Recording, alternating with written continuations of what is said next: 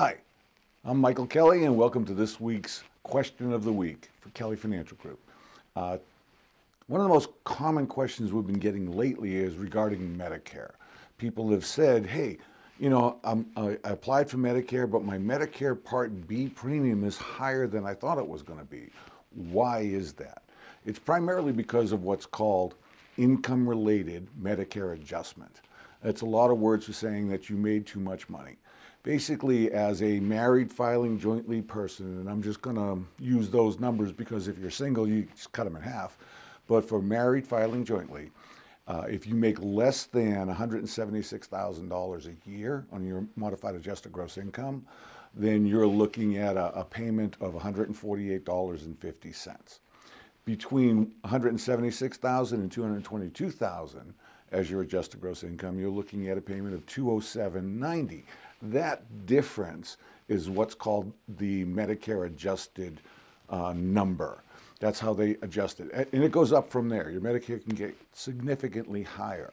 Now, what happens is when you stop working, you say, Well, I'm not making that money anymore. I need to change it. The problem is what they do is they go back two years.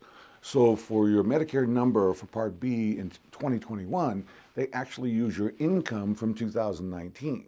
So if you stop working and you no, no longer have that income, you have to file uh, Social Security SSA form number 44. That form is what's called a life event. If you're married filing uh, jointly, again, I'm using those numbers, you can cut them in half.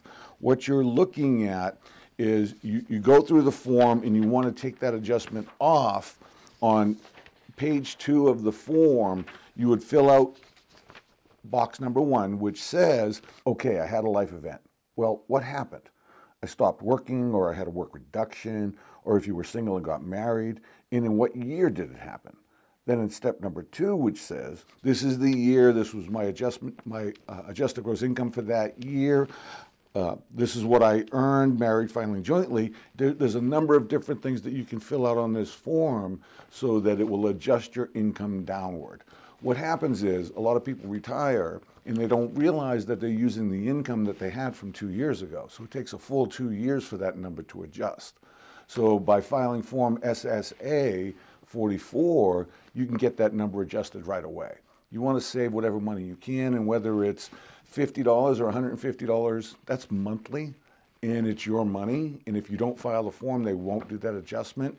What happens is two years down the road, when your income catches up to what it actually is, then they'll do the adjustment, but they don't do it retroactive. So you have to file the forms, you have to get that done. If you need help with that, or if you need help filing the form, we have it here. Um, let us know, and we can help you with that. Um, so hopefully this information is valuable to you. If you have any questions, uh, give us a call. Feel free to pass this on to anybody that you know might help. And again, um, thank you for listening.